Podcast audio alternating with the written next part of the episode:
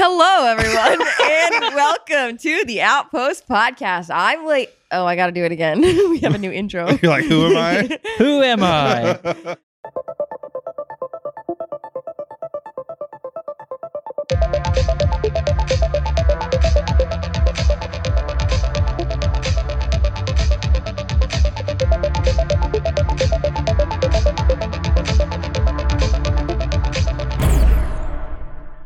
Hello, everyone, and welcome to the Outpost, a podcast about inspired thinking. I'm Lacey. Today, I've wrangled Tom and Mark and Derick here with me. mm-hmm.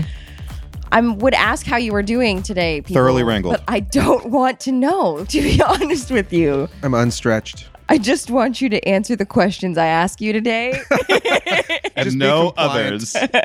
Yes, Miss Lacey. Derick, do you have community questions? To I get do. Us You want us want to dive day? right into I you want do. us to answer questions Okay. that Derick asks as well? That's correct. I will. I will allow Derick to ask a few now. As long as the rules are clear. Yes, my liege. Make your way to the front of the Oh, that made classroom. me feel good. All right, you ready? Super. Do you ever wish you weren't doing this as a business and were just doing it for fun? Does the business aspect steal the fun? Yeah. Definitely, there are times. you know, there's a yes and no for all of that. My take would be the business side of this is the big drag. It's the responsibility part. It's the the grind part.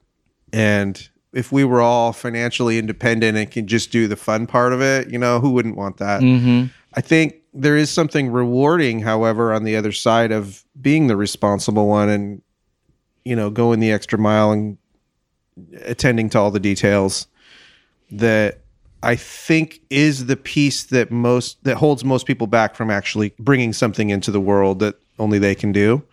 I think they're necessary. I don't think you can do just one. Yeah, I think one way or another, you're going to end up doing some work type things when you go to work. Um, Unfortunately. yeah. It are the more businessy side things less fun. Absolutely. But I'd rather be doing them for something that I care about and something that is fun than, you know, going and doing business related stuff, you know, for paint and then going home and working on my passion projects. Like I'd rather the business related stuff be serving my passion projects, even though it's not very fun. Mm-hmm. I Good point. agree. The idea of fun isn't like fulfilling enough for me. Like just doing something for fun, if there isn't a purpose, like if there isn't a greater purpose that I'm serving, then the fun, I don't even really make time for that. So. She's on a slip and slide she's like, what's the point? Oh no. I don't really like slip and slide. No. no, because it's always slip and fall and then slide. If they, they remove the fall part. Slide and cry. She likes the sliding, just not the slipping. Yeah. That's true. Do you feel like you have less fun with the fun parts because they're related to work? Like, do you feel pressure that kills some of the fun of the fun?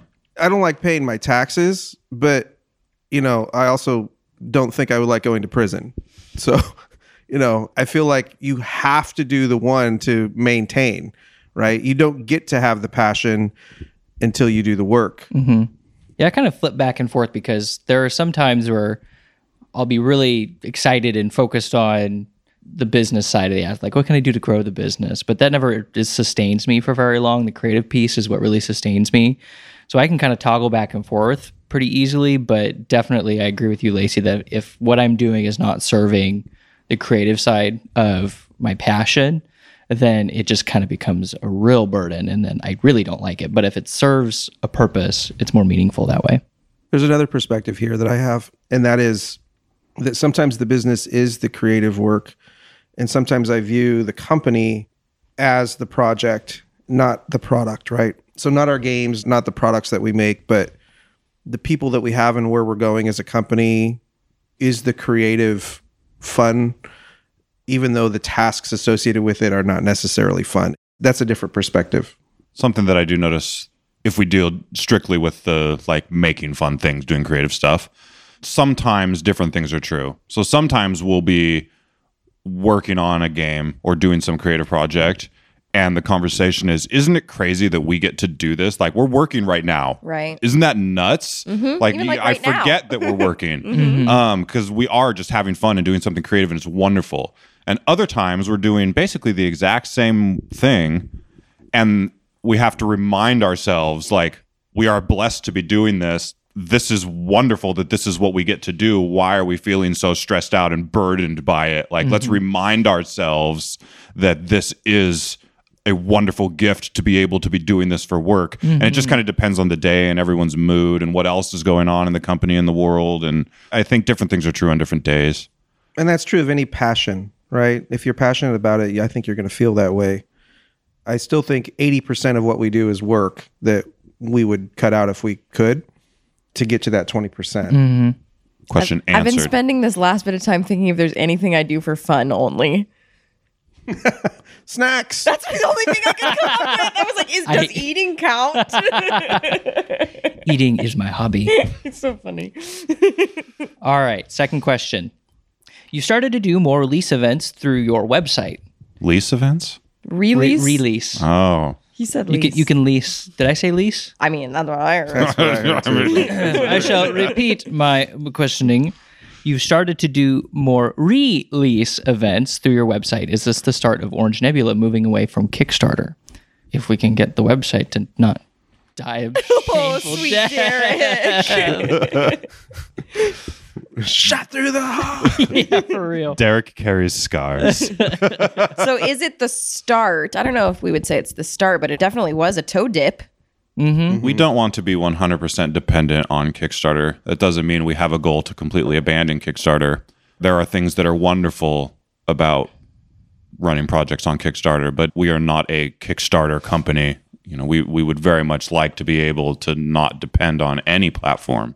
Yeah, and there's the- there's something I don't know how much we want to get into this, but there's a discussion that Mark and I have sometimes is that when you're on a platform like Kickstarter, you are beholden to the expectations of that platform. Like everyone on Kickstarter has certain expectations of what a company or a group or a project should do and is required to do based on their previous experiences on that platform.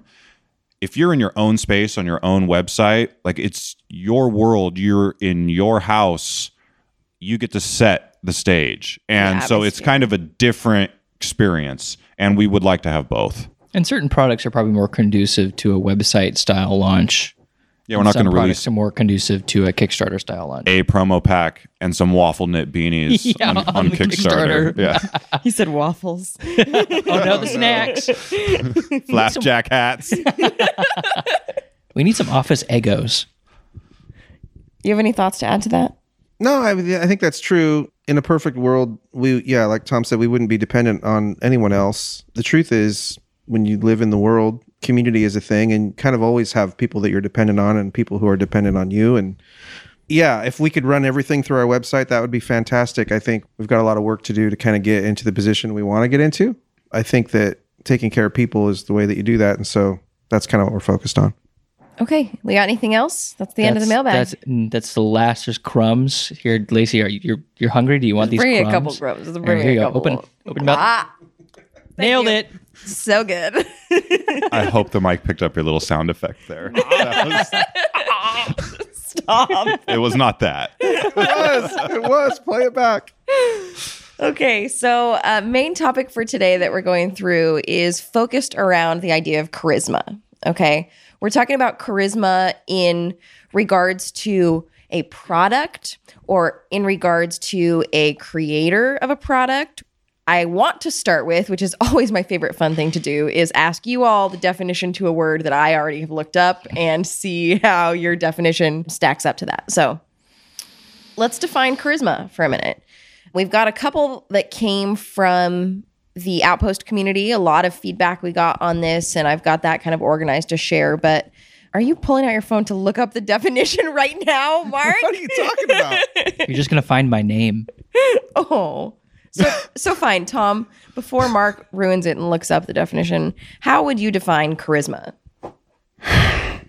Gosh, I mean, It's really tough. that is really tough. I think I would probably start circling around some concept of something that you're drawn to. Okay. because I think there are different types of charisma. You know, there's good feeling charisma, there's, you know, almost negative charisma, but I think there's something charisma is someone who's charismatic or something that is charismatic. You are inherently in some way drawn to it. You're interested in it. It has something. There's something about it that you Yeah. want to know more or you want to engage with it or it just seems more important and more interesting than the things around it. And I would add on to that too, you know, there there's like an element of like self-awareness there, I think. When I think about charismatic people that I know, they're like they're very aware of who they are as a person and they're mm. very comfortable with that. Not to say that you have to have those things in order to be charismatic, but that's kind of a common thread I see between those items. There's clarity around it too. I, I wasn't looking up the definition. I was looking Okay. at some synonyms for it. Mm-hmm. And one of them was magnetism. And another one was allure, which which goes right in line with what Tom was saying. I think you're drawn to it. Yeah, uh, magnetism is m- probably my favorite example word for charisma. What the real definition that I pulled up is compelling attractiveness or charm that can inspire devotion in others. So, just like you were saying, Tom, being drawn to it, Mark talking about magnetism, it's this compelling attractiveness that can inspire devotion in others. It's interesting because all these terms imply that you have like no agency in the situation. you just You are the magnet is sucking you in. I can't help it. Terrence from the Outpost community said charisma is memorable. I thought that was kind of interesting too. It almost like it imprints on you, like a little baby duck when it sees its mama for the first time. Wow. we, we really went there. Just to throw off a super specific example of imprinting. oh man.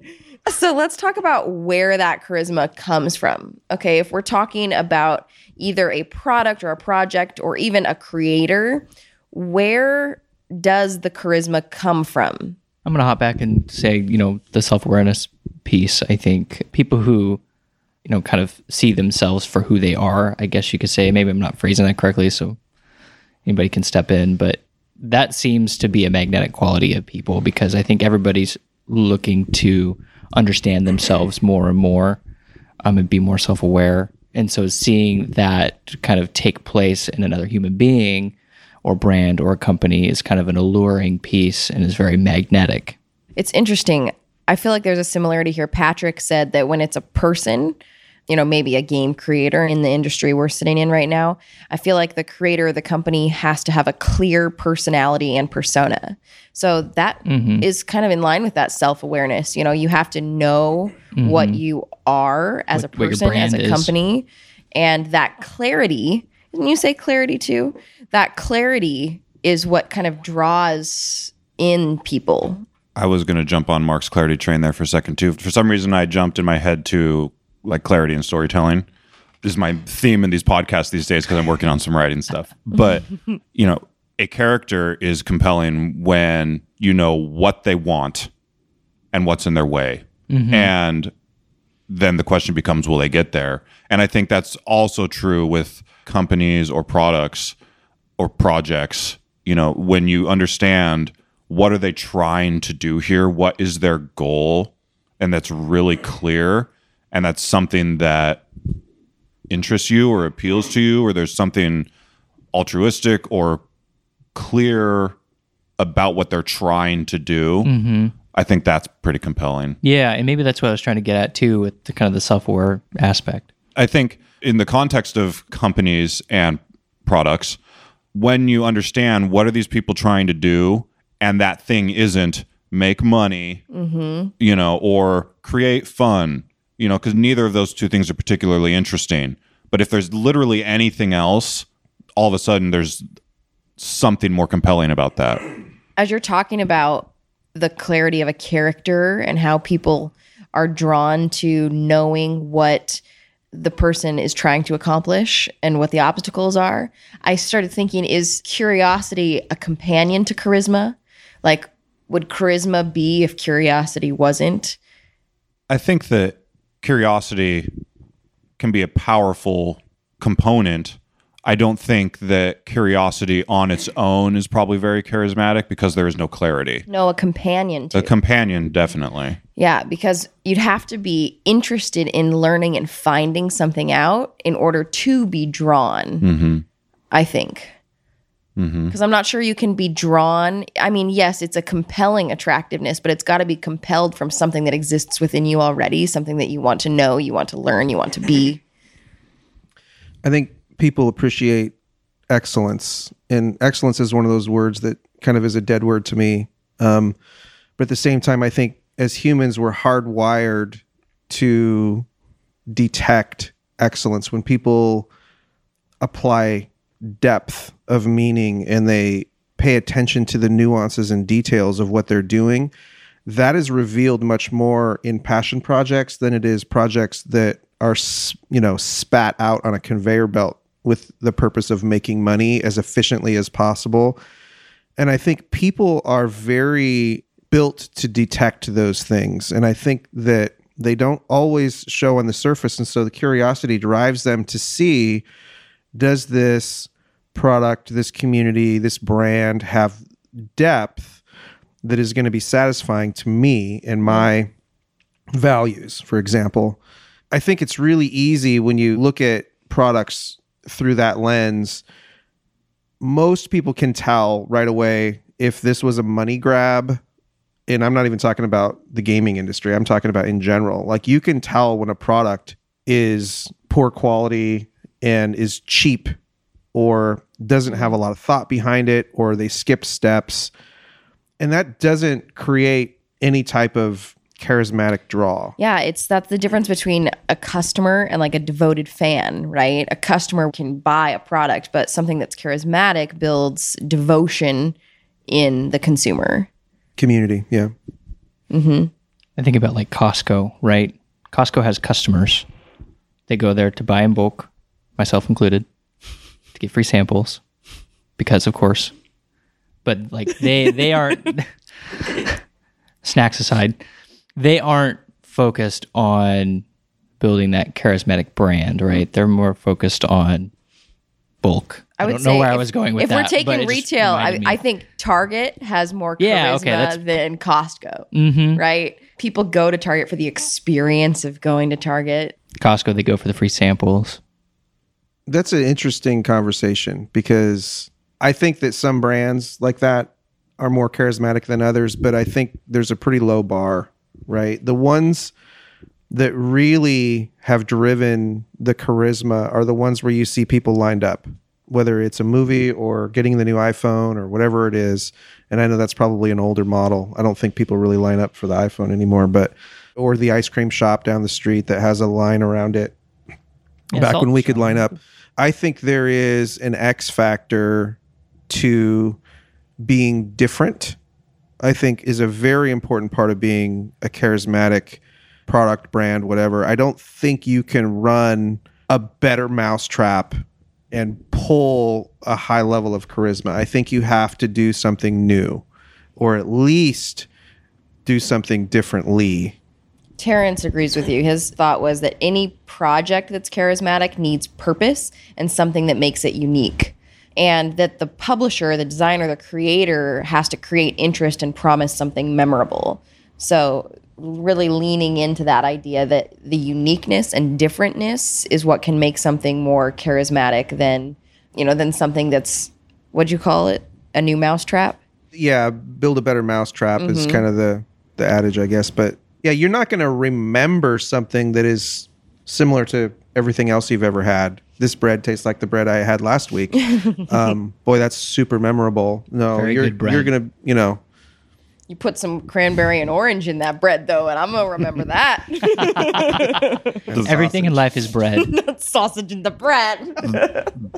the words that are really standing out to me right now depth and devotion i think you know the word excellence you said is a dead word which i totally agree with and it's, it's interesting because you can have a project that is excellently professionally exquisitely made they have cut no production corners it is stunningly well crafted. It was even passionately crafted, but you can tell that it was passionately crafted with the intention of making as much money as possible. And I think if we do just keep it in the board game sphere, you know, without naming names, there are not infrequently board game projects, say on Kickstarter, that are incredibly well done. And obviously, the people who worked on it poured a ton of time and energy to check all the boxes and do everything as well as they possibly could. But it just feels soulless because what they were trying to do was check all the boxes that were going to make them the most money. Mm-hmm. And people can pick up on that. People are very perceptive in that. the interesting perception that I have now is, you know, if you're not giving somebody something unexpected and new, what you've given them is an opportunity to critique, which is present this to me and I will look for flaws, mm-hmm. right? Which is absolutely the wrong conversation. It's the wrong perspective. It's the wrong view, even as a consumer. Like, you don't want to go around trying to break everything down, right? if you give somebody something they haven't seen before and you pique that curiosity and they're like, oh, this is different, right? Now they don't really have a set of expectations to, to match it up against. And so now they're like, well, I wonder what this is. And so they start following that rabbit trail and their curiosity leads them to see the depth and the nuance behind the product or the brand or whatever it is.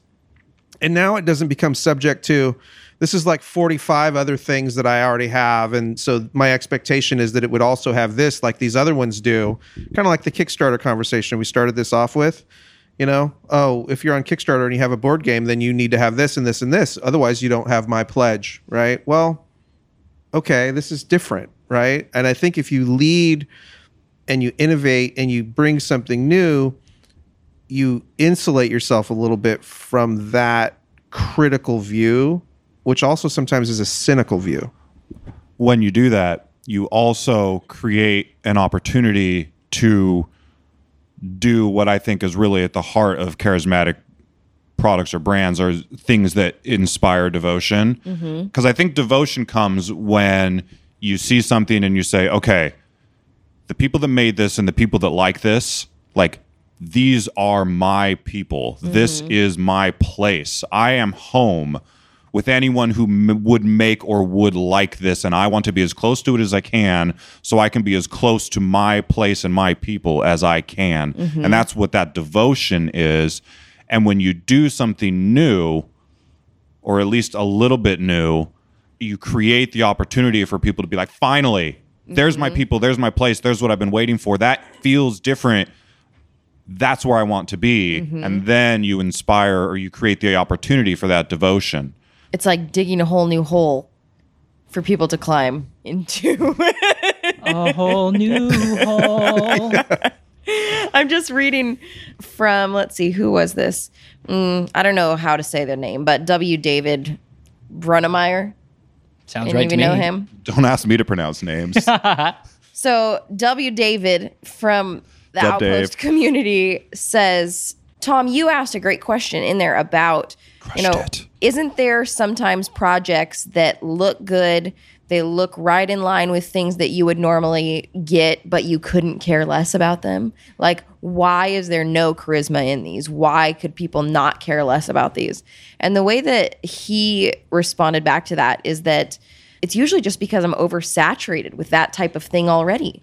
It's hard to add another X to the pile when you have half a dozen X's that you still need to put some time in to actually make the money that you spent worth it. And so you have to dig a new hole instead of go. I can't do it. Instead of your pile of X's. Well, he's al- he's already My de- metaphor is not working here. He's already devoted to something that lets him express that that where he gets to be with his people in that arena. Mm-hmm. You don't need a second one. You don't need to be in love with 12 basketball teams. You just have one Mm-hmm. or two. Like how many basketball teams do you really need? Mm-hmm. You know, it, people's devotion really only needs one or has space for one or two targets in any certain conversation. And so if it's already captured, Mm-hmm. there's no room to recapture them. You can't, like Mark said, keep building the mousetrap and expect people to be excited about it, Right. Or to connect with it at all, unless it's less expensive. Which is that a connection? right. Mark, you had something you were about to say. I think. I'm thinking about movies now, and as consumers, you know, we can consume a lot. We've trained ourselves to be very good at consumption and Nom, nom, not nom, necessarily um, producing.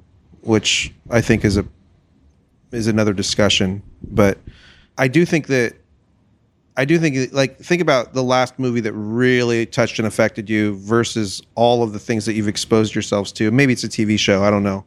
We consume a lot. It's become very difficult, I think, to add new content to your favorite list, right? Because there's so much that doesn't have the charisma that it could because it's been reduced in quality for any number of you know bureaucratic reasons or whatever might be behind it i think the ones that really stand out are the ones that are able to maintain their integrity through the whole process and the passion persists in whether it be the sacred concept of the thing or the excellence that it actually is able to maintain because they would not relent. And that can be something different for everybody, right? So my favorite movie is different than your favorite movie. That's great. Those characteristics and attributes of a charismatic product would persist though. Excellence, depth, you know, nuance and, and uniqueness. And I think we owe it to ourselves to not just consume those things, but also to produce those things. Ryan Carr talked about a few different items that fall in line with this. One is that a specific game developer, the customer service is actually the piece that made him become a devoted fan. You know, so it didn't have to do with the project exactly, but just the way that the brand interacted is what made him a devoted fan. Another one of the games that he ended up backing on Kickstarter, he said he just couldn't stop being attracted to the passion for the project that was being shown. And so, just like you said, it's when you're bringing that passion all the way through, you know, that is one of the things that ends up making it more unique and draws people in, like the magnetism of mm-hmm. charisma. Well, and the customer service bit goes to a word Mark dropped earlier, which is values. Mm-hmm. You know, he feels aligned with that company. They feel like his tribe because they have the same values or they're displaying something that suggests that they have similar values. I also think that people are willing to invest in the effort of a passion project, even if they don't really want the product. I've done that many times. I'm like, hmm. these people are giving everything, and I don't really need or want the product, but I want them to be successful. Our values align, or I appreciate that. And I think that that is an excellent perspective because that product, as they gain momentum, those creators are going to be able to evolve what they're doing and get better and better and better because of that support so long as they maintain and protect that you know the integrity of that thing that makes them charismatic That's what I feel about my daughter's bake sales. Or anything any right. child has ever done like that. Don't really want that cupcake with a hair in it, but I sure do love your devotion, girl. I'm very proud of you. yeah, I identify with that too. Most of the things that I personally back on Kickstarter these days are small, scrappy, really low funding things being done by one person who's kind of in over their head. And I'm like, yes, I've, mm-hmm. I've got you. I'm here for this. That's awesome that you're doing this. So, would we say then? I feel like one of the questions we had originally was Does a product inherently have charisma or is it built or earned? And to me, it does feel like it's something that you have to protect, right? You have to define and protect in order to build that charisma. Is there any times when that's wrong? Can it be inherent in a product without you intentionally building and protecting? I think it can be, especially if it's doing something new. You know, I think Star Wars and Star Trek are inherently charismatic. They were both doing something fairly new, and they both obviously have established a devoted following. But the fact that that following has sustained is because they've protected it. And do I think every product is charismatic? Like, is it 100% just because the product is inherently charismatic? No. Mm-hmm. I think the rare product is just inherently charismatic, but I think generally speaking, it's a mix. Mm-hmm. This thing is vaguely charismatic on its own. You mix in the passion and the the values of the creators. You mix in the community that's rallied behind it and what they bring to the table. You even mix in you know businessy things like marketing and how they're approaching that and how that conveys values and personality. And altogether, those things start establishing the charisma of a thing. I was thinking like the brand, like for Star Wars, is the charismatic piece because of all those elements you just discussed. And that way, when they do release a new product, the product inherently inherently has that charisma just by being a Star Wars branded item. I don't know if I see it the same way. I think my instinct is that you have to fight to build and protect and unleash the passion from day one so that people can relate to it. And then the charisma comes from that. I don't think very often you will ever see something that doesn't have a whole lot of effort behind it become charismatic. It requires a heavy investment. And if you look at how, for example, to follow your example, George Lucas basically micromanaged every detail of Star Wars in the early days, not even having any idea that it would even be successful. That story was how he cultivated the product to become something that now inherently spreads as you know the charisma has grown but those seeds that he put in the ground were very carefully and meticulously placed and he was not about to have any part of that be touched by anything else. Like it had to meet very high standards and i think that's the way we should approach projects. And i think if you don't feel like you have the time or the energy or the budget or whatever to do it right then you probably shouldn't do it at all it deserves it and you deserve it and the audience deserves it Yeah, I don't think that that's even a different perspective. I think that's just how you get to something that is inherently charismatic. Like when Star Wars came out, it didn't erupt because of really good marketing or because it had an existing audience or because of the way George Lucas was conducting himself publicly or in the world. People weren't following George Lucas. Star Wars erupted because of everything that he did in making it so that it was in and of itself charismatic. So I think what you just described is hmm. how you create protecting your values and your passion and your purpose is how you get that magic of making it inherently maybe inherently maybe I'm thinking about the term inherently wrong but I think that's how you get a product that is charismatic That by makes itself standing mm-hmm. Yep, alone. I'm tracking mm-hmm. with that.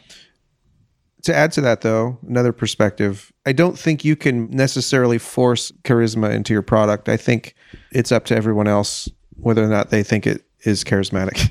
I think the best way to approach it is to build the ultimate thing that you would do with your band of ruffians like we do and if you're happy with it then share it. And then people who are like-minded and have similar values to you are also going to feel the same way. Like that's the law. And if you don't do that or if you compromise, I think that's like you can look at this industry or any other industry and you can very easily tell. Like if you've done the work, if you've actually made something amazing, I don't care if you're selling, you know, jewelry on Etsy or if, you know, like if you have bake sales or whatever you do, at whatever scale, if you've done the work and been vulnerable and shared it and been criticized or praised, you have trained yourself now to see all the little nuances that either are present in a project or a product or are not. And I think it becomes much easier to tell whether something has that excellence or has that passion behind it or it doesn't. And there are all kinds of telltale signs about what the motivations are.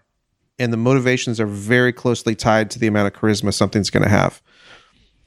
I'm imagining this math equation where the amount of devotion balances on each side in production and consumption.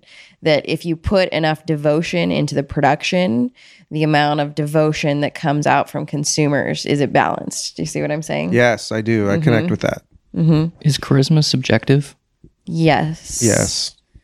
Okay. Entirely. However, I think that the through line here again is I think humans are hardwired to appreciate excellence. So whatever that means to you, like doing something well as opposed to doing something in a satisfactory manner. Like inherently people are going to appreciate the excellence more. Awe. like It can be awe. Mm-hmm. At the highest level, I think it's awe. Mm-hmm. Especially if you can't attain it. I think it's hard to be in awe of something that you can do on a daily basis Well, yourself. I, I can do a lot and I still feel awesome. I am in awe of you. Yes. Thank you. all right. I think that's all the questions that I really had. And I feel like this was a great discussion overall. Does anybody have any other thoughts that they need to add into the hole that I've dug and tried to create a metaphor for? I have nothing about your whole metaphor. I mean, the only lingering comment that's floating around in my head is about your your math equation, mm-hmm. because I think, you know, devotion equaling devotion. Mm-hmm. You can have devotion that doesn't inspire devotion if your devotion is targeting things that isn't going to resonate with people. Like, mm-hmm. if I am devoted to making myself the most money possible, I'm the only one that cares about that. Mm-hmm. You know, so that's not going to inspire a tribe of people to follow me and be like, "Oh my gosh, we really want Tom to know. make the most money possible." It Interesting. But it could bring out the people who want to make the most money possible. I mean, you see that in the people who follow, people who have tons and tons and tons of followers. They've made so much money and they've been devoted to that. Now they've got this huge community of people who also want to make that money. If the and be devoted values are that. there, it does. Any GoFundMe is that way, right? if, Like, if the values are there, and what and what you're talking about is a totally different world. Okay. like how you know all the best paid freelance writers write about how to make money freelance writing. You know it's like same with photographers and bloggers and any other you know mm-hmm. whatever because people all want to make money. Mm-hmm. But you know if we're just talking about board games or books or movies or you know passiony entertainment type products people will be able to tell if your devotion like if mark and i sat down right now and we just said we want to capitalize on the meta and make the most meta thing possible and do everything that everyone is doing that is currently successful and like devoted yourself hard to and that. we it would be easy for we us, yeah. but the thing is if we busted our hump all day every day for a year to make the most like meta thing possible even though we were crazy devoted to that people would feel it they would feel our lack of passion and it would not do what we thought it would do could we replace the variable of devotion with passion then? You know, if your passion but some people are passionate about I think revenue. the word I think the word motivation is required. I think what is motivating you Mm-hmm. has to be factored in. this may take us into another discussion later, but I think one of the factors to having impact with your project too is you know accessibility. So you can have the most passionate, amazing, best thing in the entire world and nobody knows about it. It doesn't have any charisma necessarily or the charisma doesn't show because nobody's seen it, which gets into, you know, creating visibility and having the courage to share, which I think we can touch on another Or another might topic. have a ridiculous amount of charisma for the other 12 people who are into the same weird thing that you're into. Exactly. Exactly. Okay, well, great discussion, everybody. I appreciate you coming full. I don't know. I appreciate Full you. hole. You're trying to bring the hole back in. I can Gone full We are- hole. we are- So you crawled out of your hole and you went looking for another hole and then you fell into my hole. if I just stayed devoted long enough to this, look how much how much joy we've gotten from. Oh, it was an object lesson. wow. I, I feel whole. you are a hole. Hey, I see what you did there. it took me a second. I heard what you said. Tom. well, thank you Yeah, for you listening to the whole podcast. Oh! Oh, God. All right. Derick, well, if, got him if you good. have Every time. friends and you want them to hear about this metaphor, I think maybe you could share this conversation with them. We're told we're supposed to tell you to like, subscribe, and what follow or comment on our podcast. You know, do the things every podcast asks you to do. so do meta. them. We're grateful for you all, and we hope that you're going to have a wonderful day. We're going to go stretch our legs and have a snack, and we will My legs are asleep. we will talk to y'all soon. Derick is sitting Okay? incredibly sideways. just like in front of his sleep. Bye. Sideways. sit. Yeah. Blah.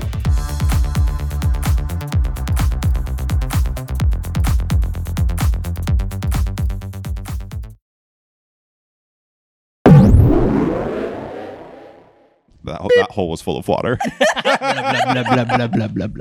Thank you for bringing it glub, home glub, for glub, me. glub.